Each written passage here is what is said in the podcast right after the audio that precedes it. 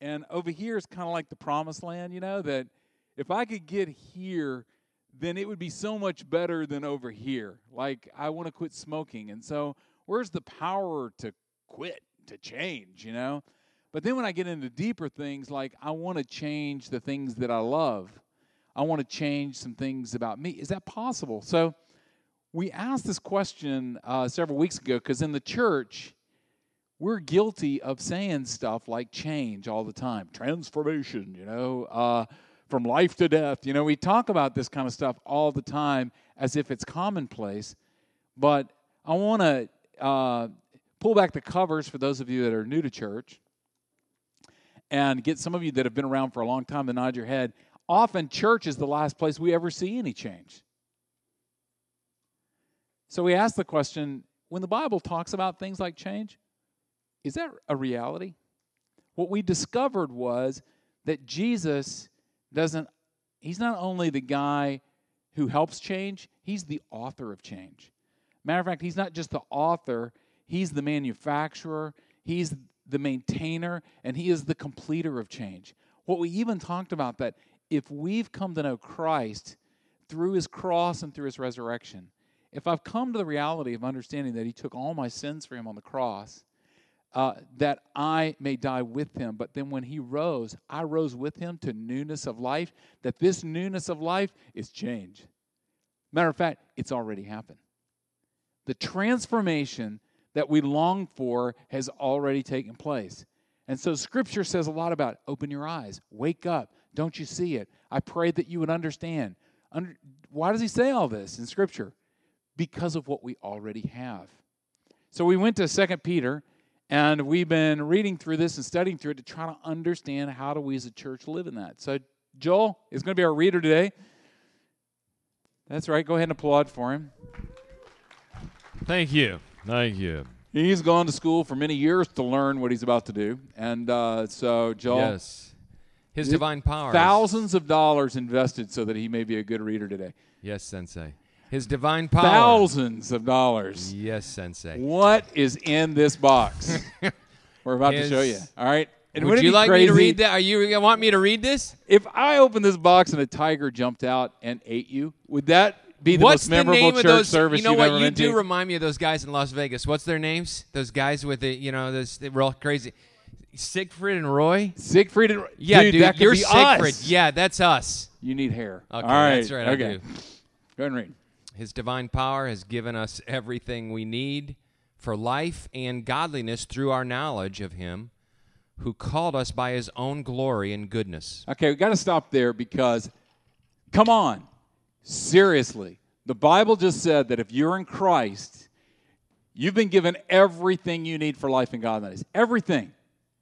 That when we look inside everything, we it's ours. Do you understand that?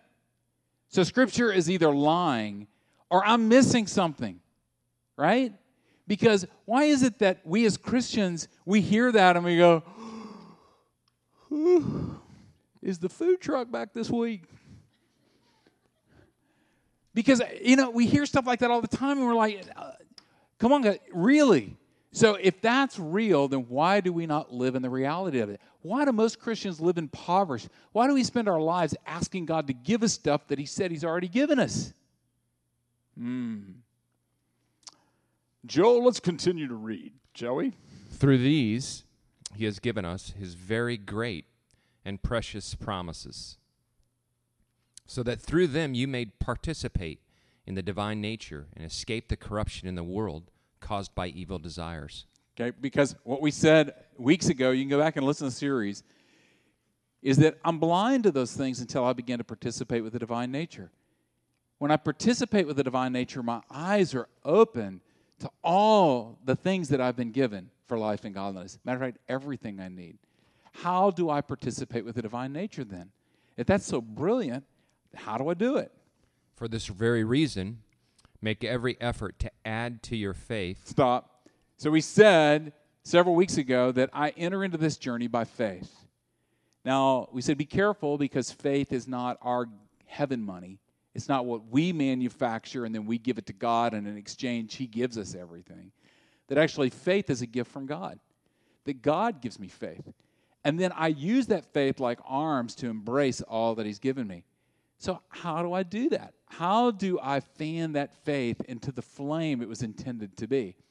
We start adding stuff to it. Goodness. And to goodness, knowledge. And to knowledge, self control. And to self control, perseverance. And to perseverance, godliness. And to godliness, brotherly kindness. And to brother- brotherly kindness, love. For if you possess these qualities in increasing measure, they will keep you from being ineffective and unproductive in your knowledge of our Lord Jesus Christ. But if anyone does not have them, he is nearsighted and blind, and has forgotten that he has been cleansed from his past sins. You know, uh, thank you, Joel. That was brilliant. Money well spent. So I want you to imagine that you're in your dream car and you put the key in the ignition, and all you hear is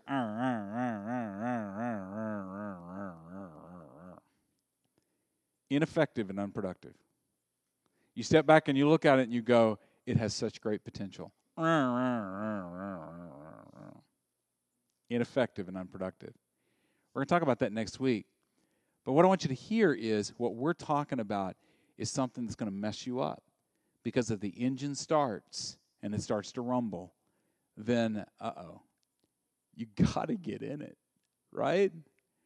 So I add to my faith goodness, and we talked about how goodness is I don't really understand, Lord, but I'm going to follow you. It's a journey of trust. But then as I begin to trust Him, then I start adding knowledge to that. And we talked about how knowledge isn't just information, but it's intimacy, it's relationship. Then we said, now I got to add to my knowledge what? Self control. That self control starts to begin to realize that I need to build walls for when the insanity comes. It's coming, all right? And then to self control, what do I add? Perseverance? Go back. Do we remember that correctly? Then perseverance is I'm in for the long haul. Then perseverance, godliness. We talked about how do I live the reality of my faith out in front of this world? Grasping beautifully who I've been made to be, but also grasping beautifully the depths of which I struggle, you know? And then we talked about last week brotherly kindness, that when this right here is growing and flourishing, then it always affects this right here. And if you were here last week, we said, is it really possible that Jesus is saying that you having friends that are closer than brothers, people that you let into here, that's not an option for you on this journey? Matter of fact, the Lord is calling us to have that kind of community. People that come in and help shape and actually touch our heart and change the shape of it. And then this week, the last in the list is add to your brotherly kindness love. Oh, what does that mean to add love? The word there is actually a Greek word, agape. Maybe you've heard that word before. It's a word that is used in uh, John 3:16, for God so agape the world that he gave his only begotten son. It has a lot of different meanings in Greek as well as in New Testament writings. But what I want us to consider today is it possible that what the Lord is saying to us through Peter in this list is if you want to participate in the divine, to understand all that you've been given, that in this long list of how I fan my faith into a flame, that the last is that I walk outside that door right there and I love. I love this world. Now, okay, and in preparing for this this week, I got to tell you that this is the one that weirds me out the most. Because some of you know I've got a not so grand uh, history with the church. I'm cynical about the church. I, I kind of roll my eyes, you know, when choirs take the stage and robes and all that kind. Of, that's my issue. That's a beautiful thing in a lot of traditions. I know, but there are things that give me good merit to be weirded out. I was uh, coming out of the Titans game uh, like a year and a half ago, evening game, and I was walking through Broadway downtown, and we came up on the corner of Broadway and Second, and there was a woman there screaming uh, you know, save yourself, save yourself. The end is coming. And she gave me this pamphlet that said the, the world is coming to an end. May, was it the 17th? Was that this last year? If it came to an end, guys, we're in trouble. It didn't. Let's get it. You know, this is all an illusion if it came to an end.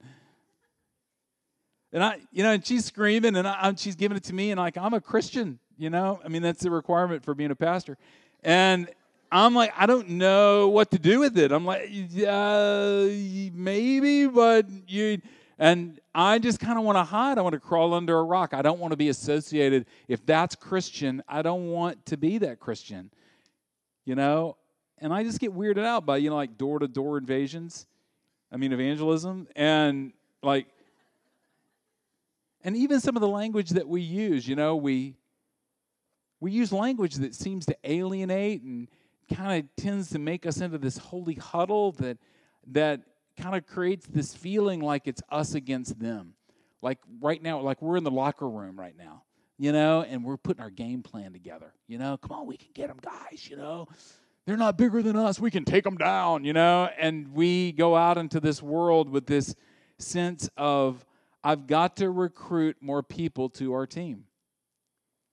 And it seems disingenuous. It almost sometimes seems like the church is just trying to get positioning in itself for power like so many other organizations. One of the things that I really dislike is when it feels like, even in church, that the people that aren't here are more important than the people that are here that our whole purpose for gathering is to get more of them in here, out there into here. So you guys are just tools by which we're going to use to get them from being out there to getting them in here to make this bigger, better, brighter, and on CNN.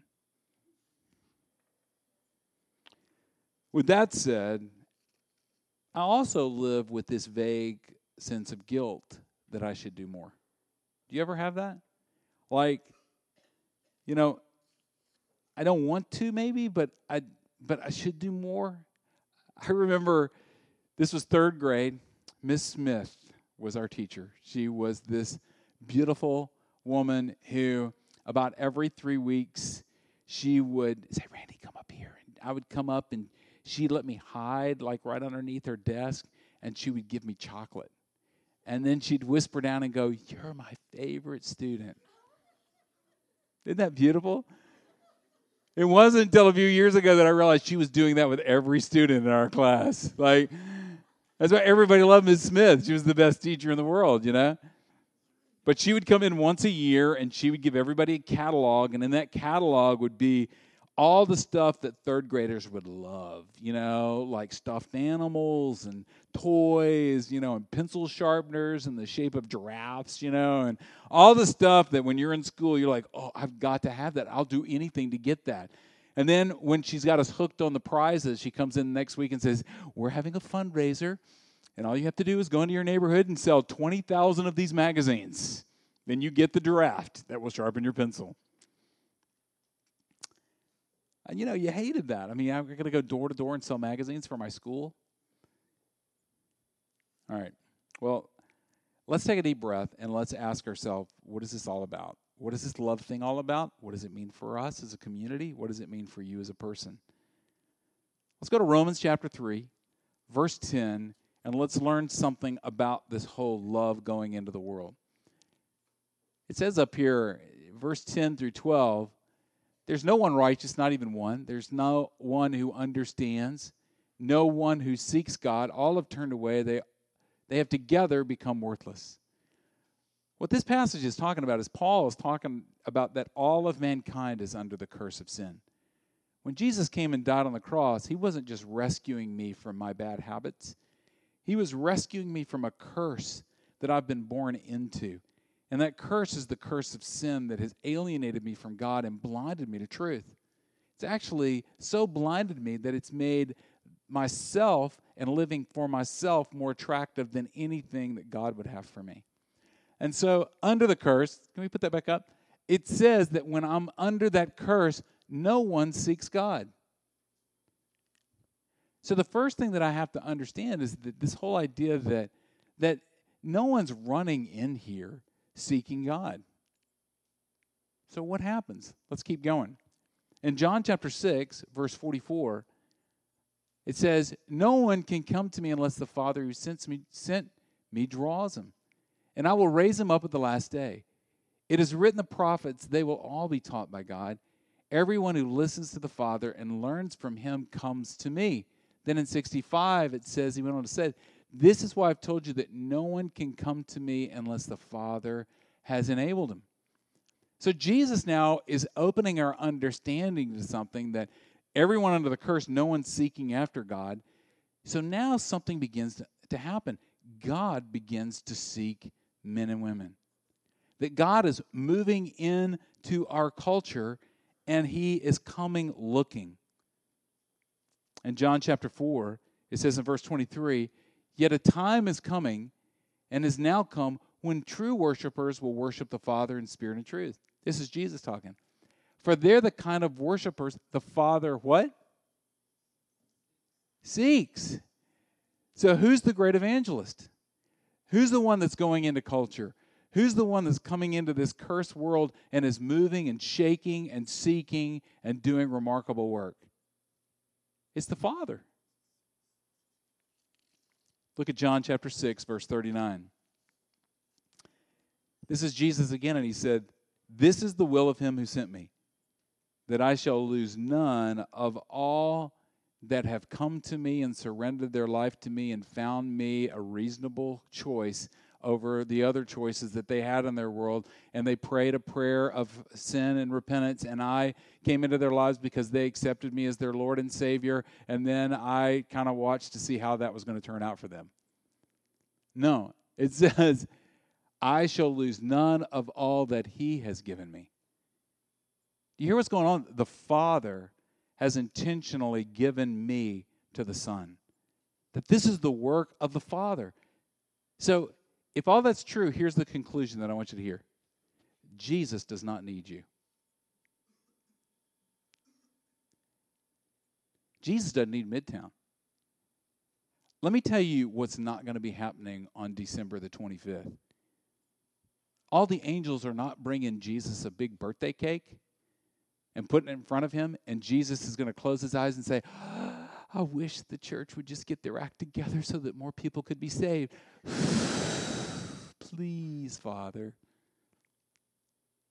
That's not what Jesus is going to do. Jesus is not sitting in heaven hoping that somehow or another you're going to get your act together so that he can do more work in this world.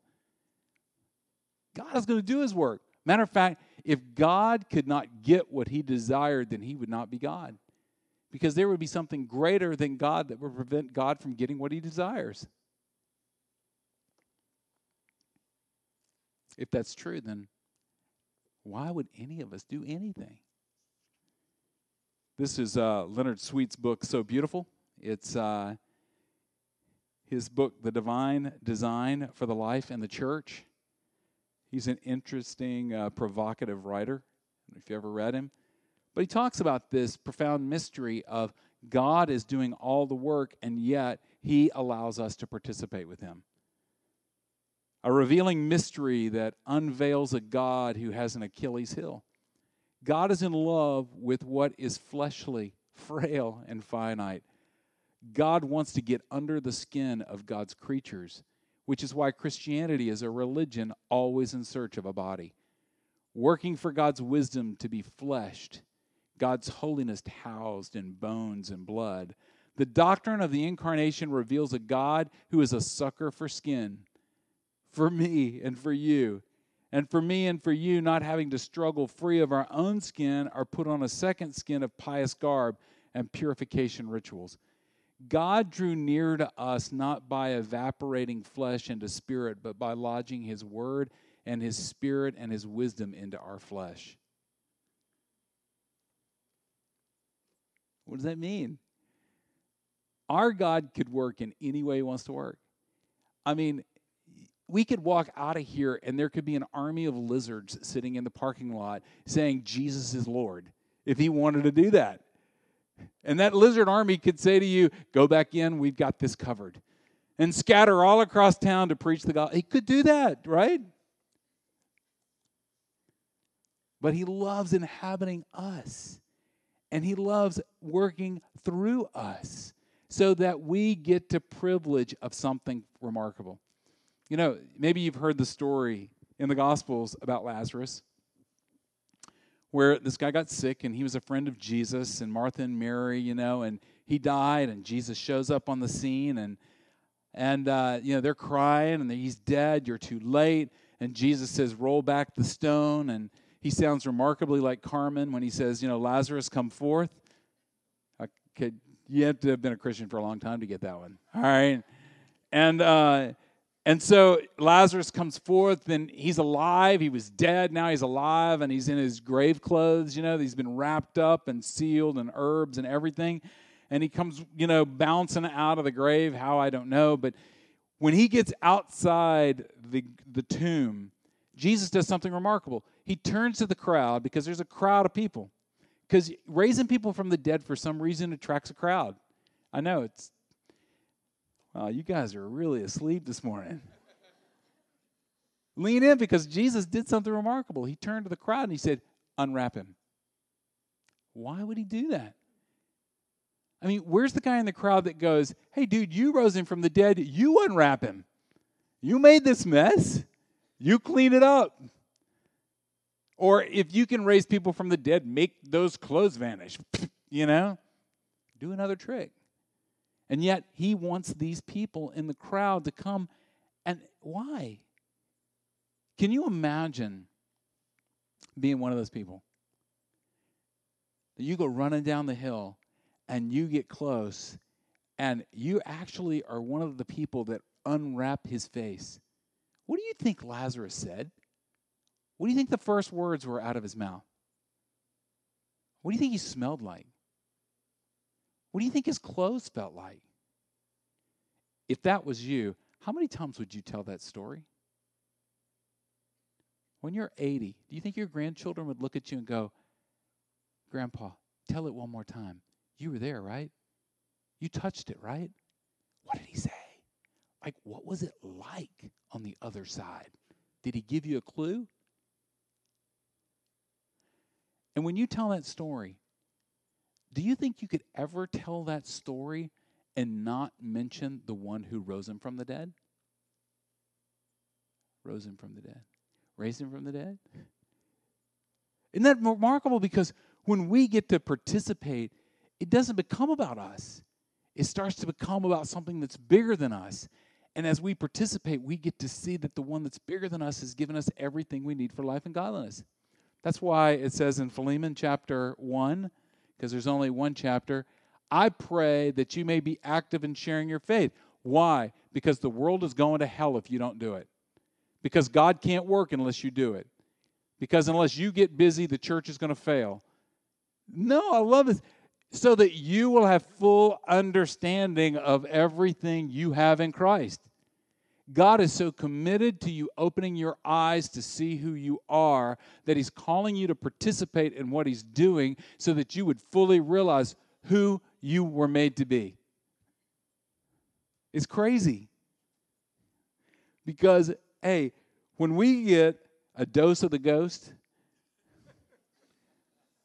we long for other people to see, hear, touch, smell, and taste. And you know why we long for that? Because we're selfish, because we want to taste it too.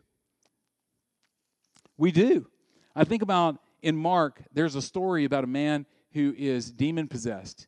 And maybe you've heard this story. He was chained up, but he broke the chains, you know, and and you know, he's just possessed. And when Christ showed up, when Jesus showed up, and and the demons are like, you know, Son of God. You know, I wish I could do that. But and he says, What's your name? And what does he say? Our name is Legions. That just sounds like, you know, anyway, video game. And so he says, We're legions because we are many.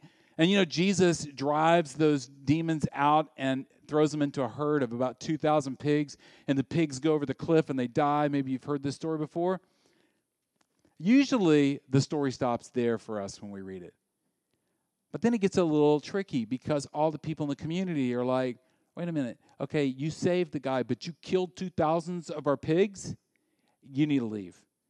You're way too dangerous, man. You consider this man more important than you consider our commerce. You, my poverty is not as important to you as this man who none of us like anyway. You know how many sleepless nights I've had with my kids because this guy is up here in the caves yelling like a wolf? And he's more important than my 2,000 pigs?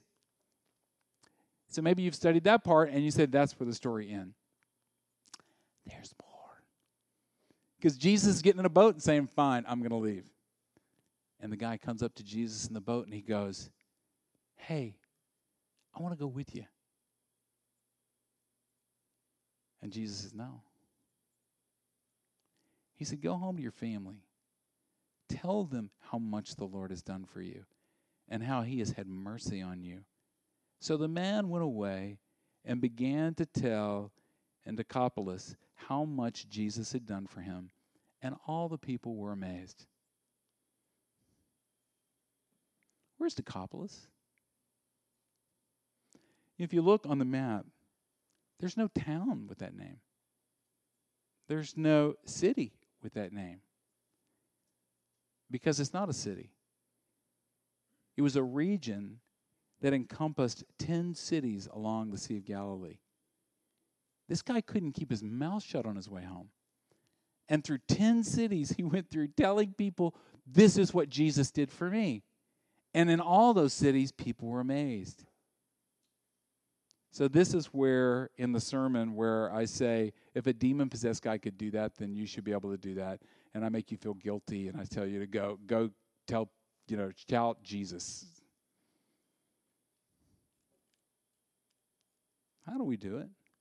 How do we go out there and love that world? How do we quit from being a holy huddle? How do we quit from being a faith that is empty of power and one that is rich? Well, let me suggest something before we respond in worship. Word and deed. That we need to be a community of people that if we're going to agape this world, we agape them with words and deeds. And they should be balanced. Words without deeds is not healthy. Deeds without words is not healthy. That when they're balanced together, they bring a great testimony of God's grace. What are deeds? Deeds that we would actually make room in our heart for other people. Radical. I'm not kidding you. This right here may be the most difficult step for you that you would make room in your heart for like people that are not like you.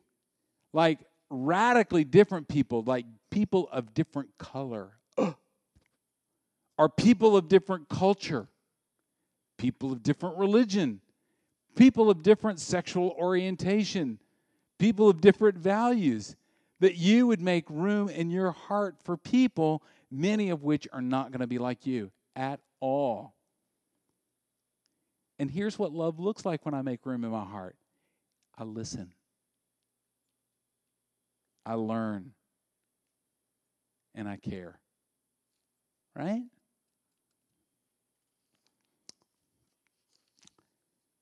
Several years ago, uh, there was a uh, a group of people that began to wrestle with what we're talking about this morning, and asked the question, "Deed." And I want to encourage you that uh, this is where it gets a little dangerous. Uh, they lived in Philadelphia, and they read in the newspaper that there were a group of homeless people that had moved into an abandoned church in urban Philadelphia. And this denomination that owned this property uh, had decided that they need to get, for liability reasons, they need to get these homeless people out of their abandoned church building. So it kind of became this public brouhaha of this church running a bunch of people out of a building they didn't want in the first place. And so uh, a bunch of these suburbanites uh, decided that this isn't something that we can just sit by and watch anymore. So this guy uh, and several of his friends grabbed their sleeping bag and went down and moved into the abandoned church with the homeless people and said, "We're going to join. We're going to we're going to join with you to stand for your right for have the dignity of a human person have shelter."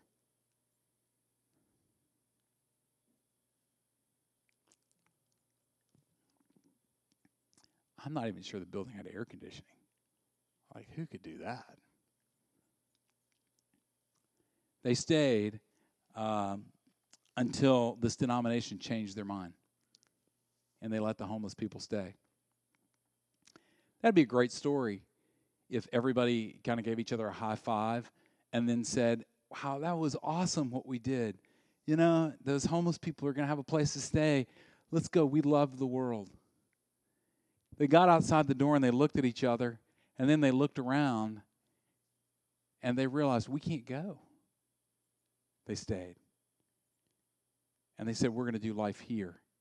We're going to do community in this place with this community and love.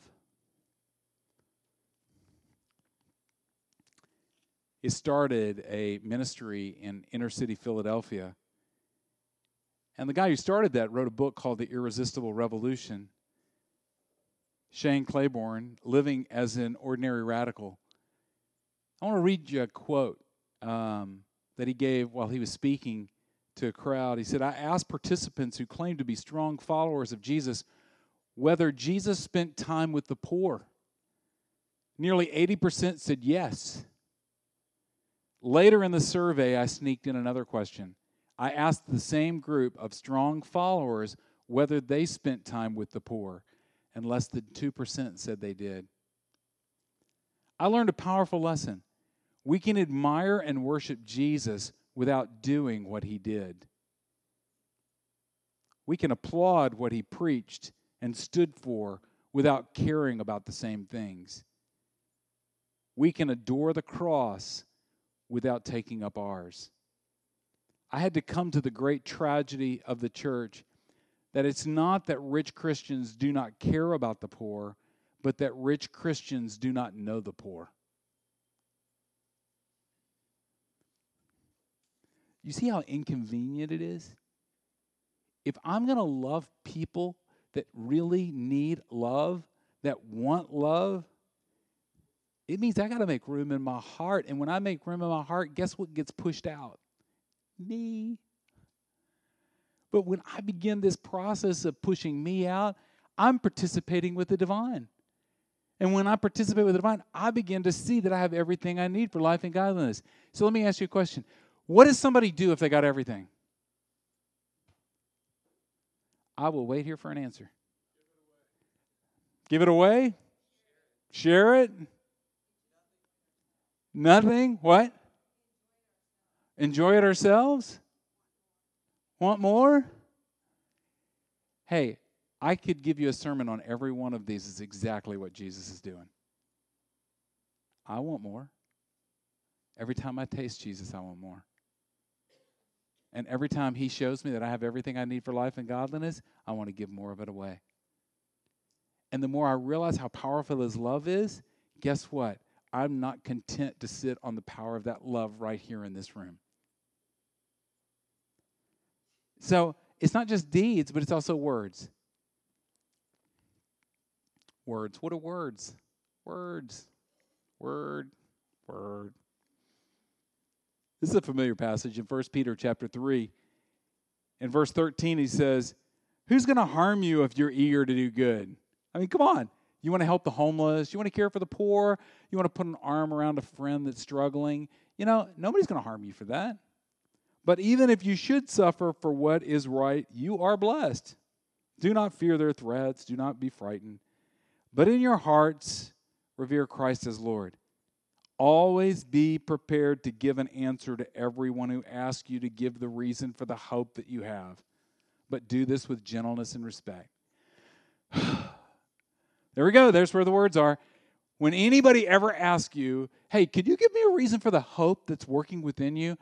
Then be prepared to share the gospel. So let me ask a question. How many of you have ever had anybody come up to you and go, Would you please give me a reason for the hope that lives within you? We're safe. You don't have to share anything. No one's ever going to ask you that question.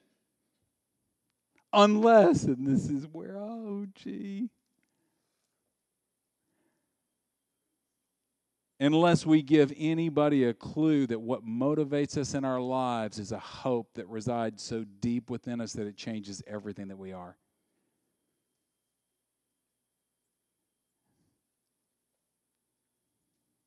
Does anybody know that about you? Has anybody ever heard you say,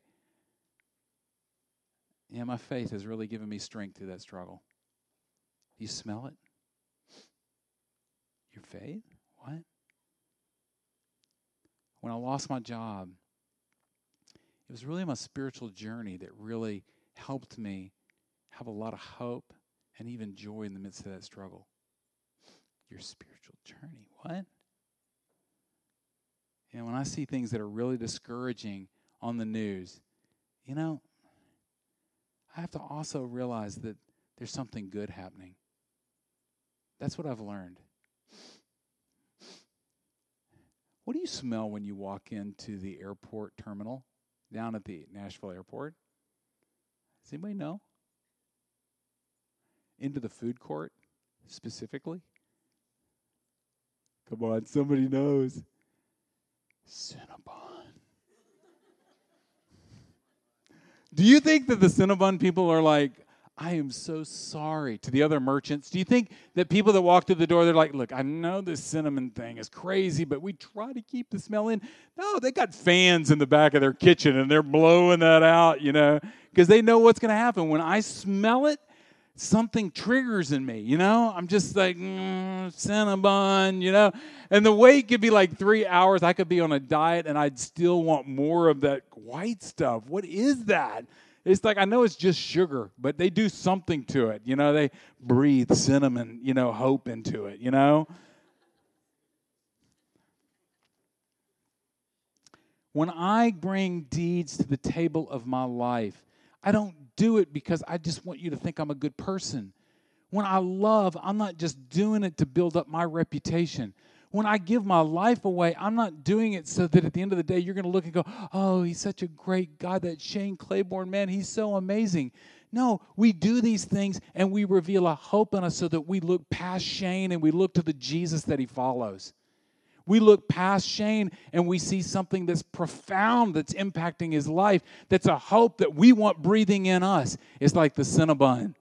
You smell it and you go, you know, you're not enough to make this kind of smell.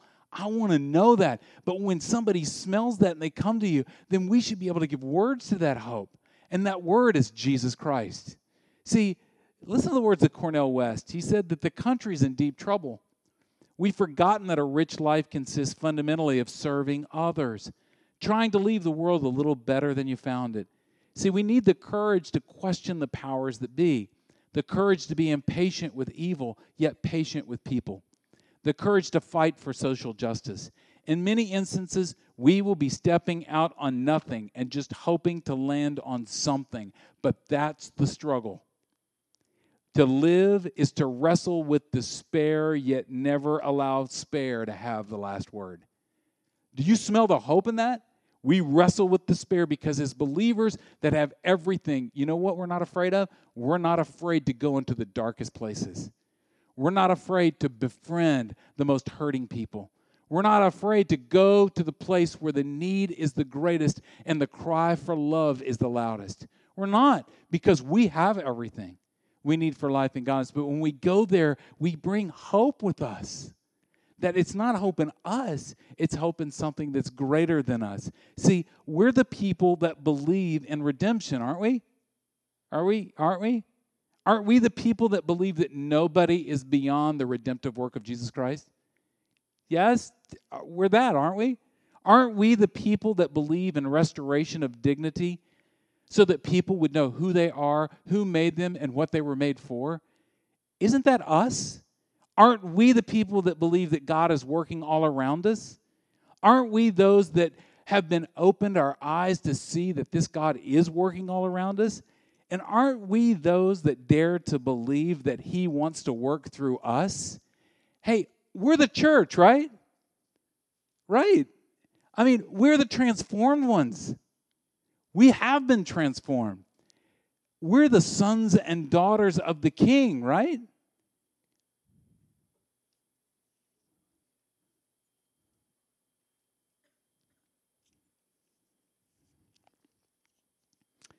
You are more powerful than you realize.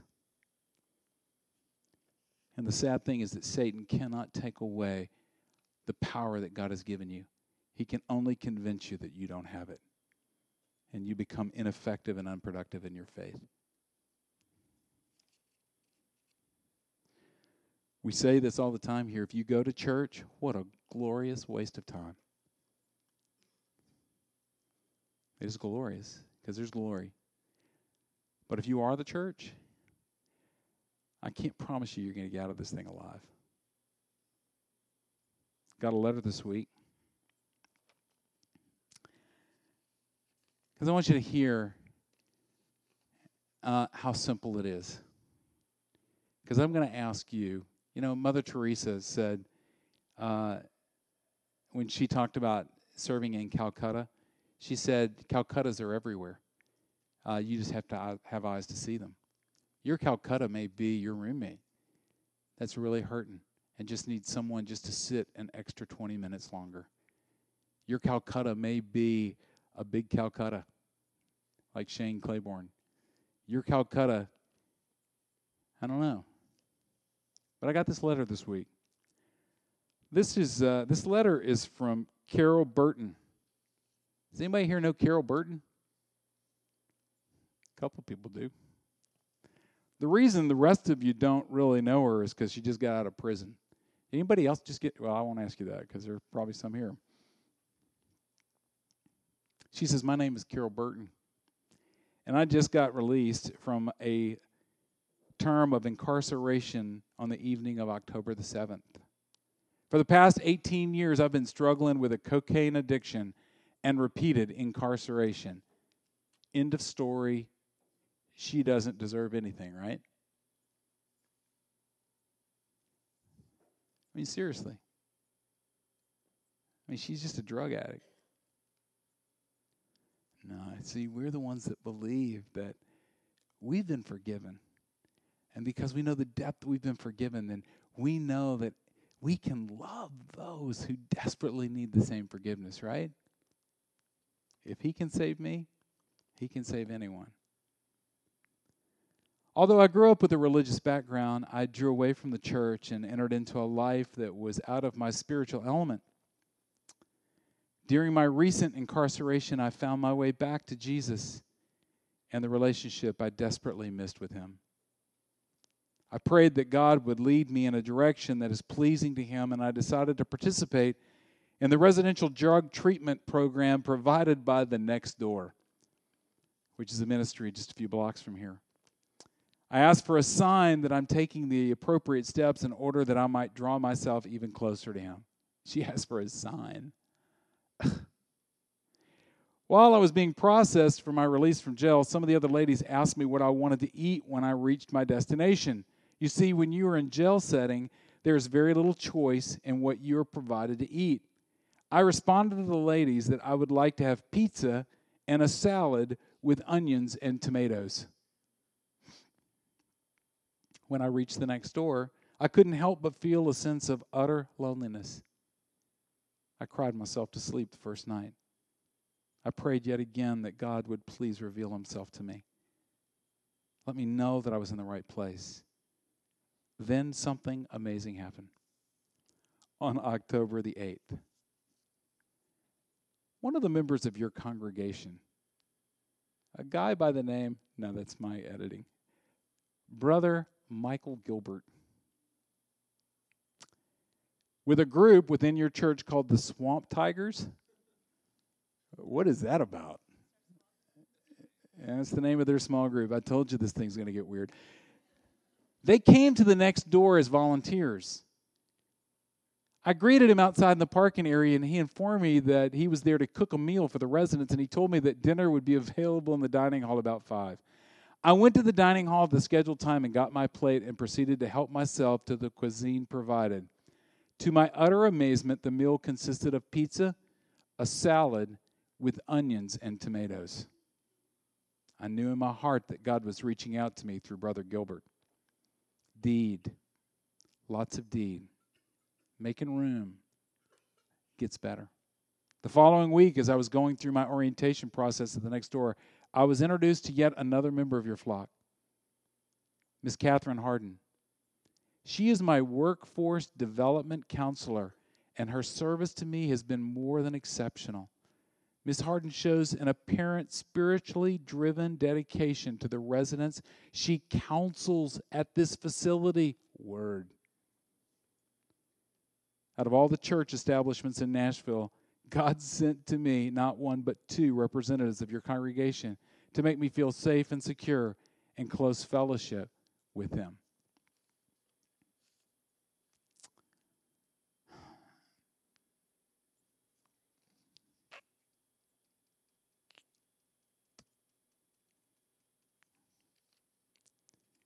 Does she matter?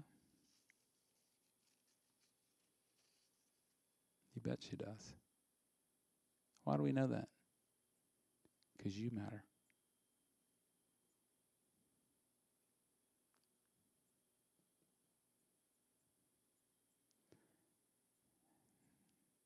Do you matter enough if God says, I've given you everything you need for life and godliness?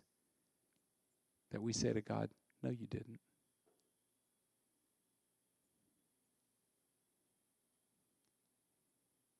Do we matter enough to say, Show me, Lord?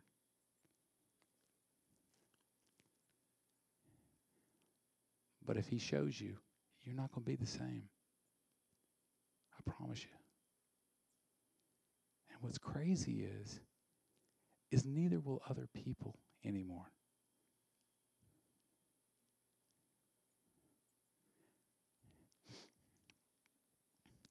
I think the world is waiting for a church to get over itself.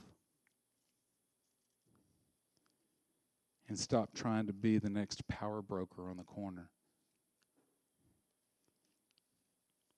And start being the people that God has made us to be. But that love, you know what?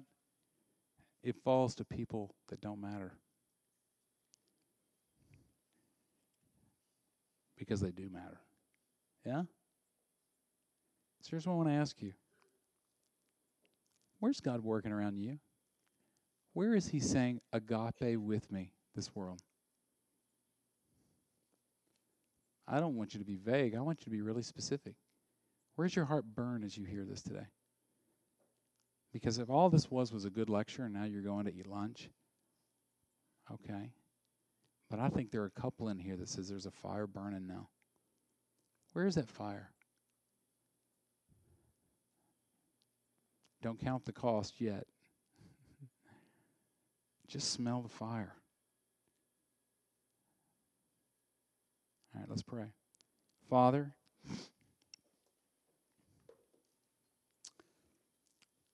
Lord, I know that you tell us that life is a breath, but I don't believe it. I tell you that, Lord, I know we talk about this so much, Lord, that I hear you that you have everything for for life and for godliness for me, but I don't believe it. I'm so busy hoarding things for myself, protecting myself, trying to build my own reputation, trying to look good. Jesus, rescue me from me. And help me see, Lord, the beautiful, powerful, magnificent thing that you've done in me called redemption and the position that you've placed me in the position of your Son, Jesus, so that I can be generous, so that my friends here can be generous. Lord, I don't want to sit on my deathbed and say, I wish I would have risked more. I don't want to come to the end of my days and say, I wish I would have taken that love and spread it more. I don't want to waste, Lord, but yet, Lord, we get stuck so many times. So, Lord, I pray that this morning, right now, as your Holy Spirit come, ghost, and stir in us, light those fires that we can't put out. Whether it's a person, a place, a group, set us ablaze, I pray. And help us to come alongside of you so that we can see.